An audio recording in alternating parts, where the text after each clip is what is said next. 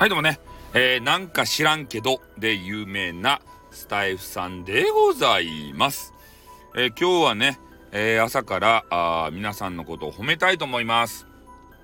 ね、えー、なんでスタイフさんが褒めてくれるのって思う方もいると思いますけれども、えスタイフの配信者の方の配信レベルがあ高すぎるということを言わざるを得ない。まあ、なぜならば、えー、スタイフってね、ほとんどアイテムが飛ばないじゃないですか。で、アイテムのことを気にせずにね、自分語りができるわけですよ。で、自分語りができるということは、えー、自分のね、話したいことがあるっていうことなんですね。うん。で、やっぱね、ラジオ配信とかね、えー、聞く場合に、えー、その人の、まあ、経験したことだとか、えー、気づいたことだとか、日頃ね、疑問に持ってることだとかさ、そういうのを俺たちは聞きたいんだよ。ね。えー、アイテムをもらってね、ありがとうございました。アイテム、ありがとうございましたって。その繰り返しを聞きたいわけじゃない。ね。みんなそういう風に思っとる場合。でも、えー、他のね、外部サイトで言うと、もうそういうことばっかりですたい。なんなんアイテム投げてもらって、ありがとうございましたって。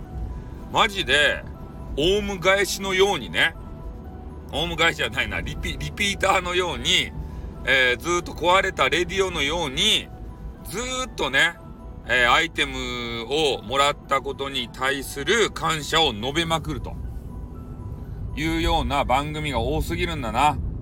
まあ、それがデフォみたいになってるんですよね。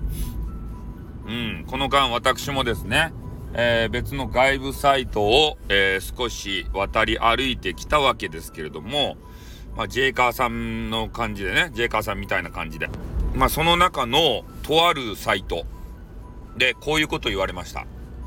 ね。まあ、ちょっと名前はスタイフさんじゃないんですけれども、まあ、スタイフさんの配信は面白いと。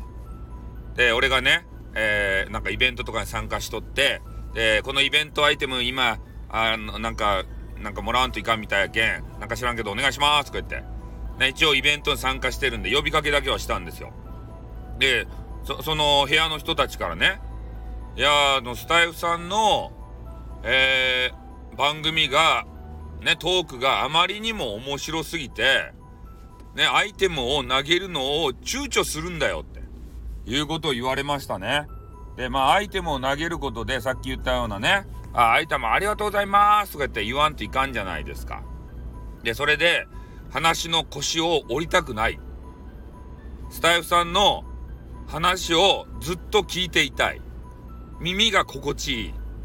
そういうことを言われましたもんでね。これはちょっと配信者としてめちゃめちゃ嬉しくないですか？うん。で、スタイフだったら、まあ、当然のことですよね。お話をずっと続けるっていうことは。ほとんどアイテムも飛びませんし、ね、たまにさ、あの、ハートとかと飛んできてね、特訓特訓ってなんかようわからんけど、えそういうことを歌ったりする方もいらっしゃいますけれども、まあ、ほとんどね、アイテム飛ばないんで、もうアイテムのこと気にせずに、私たちね、やることができるんですよ。うん。で、その中でもね、やっぱり人気がある方っていうのは自分語りができる。きちんと、なんかラジオ風味で、ラジオ風味って言ってもね、なんか民放のラジオみたいにせろっていうことじゃないですよ。ねえインターネットっぽいラジオ風味の番組が、まあ、できてるかどうかっていうのもありますけどね。まあ、なので、えー、私はもう一回言いますけれども、スタイフの配信者の方たちは、配信レベルは高いと思います。ね、ちゃんとあの自分語りできるから。それが、まあ、外部サイトに行ってね、えー、アイテムが、まあ、スタイフと違うぐらいね、もう大量に飛んできますよ。そんなトークが上手ければ。で、それを、今度はどうこなしていくかっていう課題が、嬉しい課題ができてくるんですね。スタイフにはなかった。うん。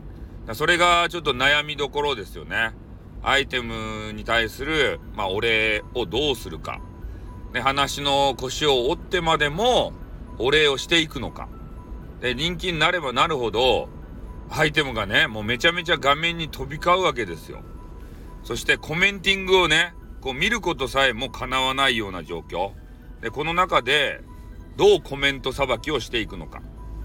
ね、こういう嬉しい課題ができてきますんで、まあ、皆さんもね、本当自分のトーク、スタイフ配信やってる方はね、トークに自信を持って、ね、外部サイトで自分の力を試してみてはいかがでしょうか。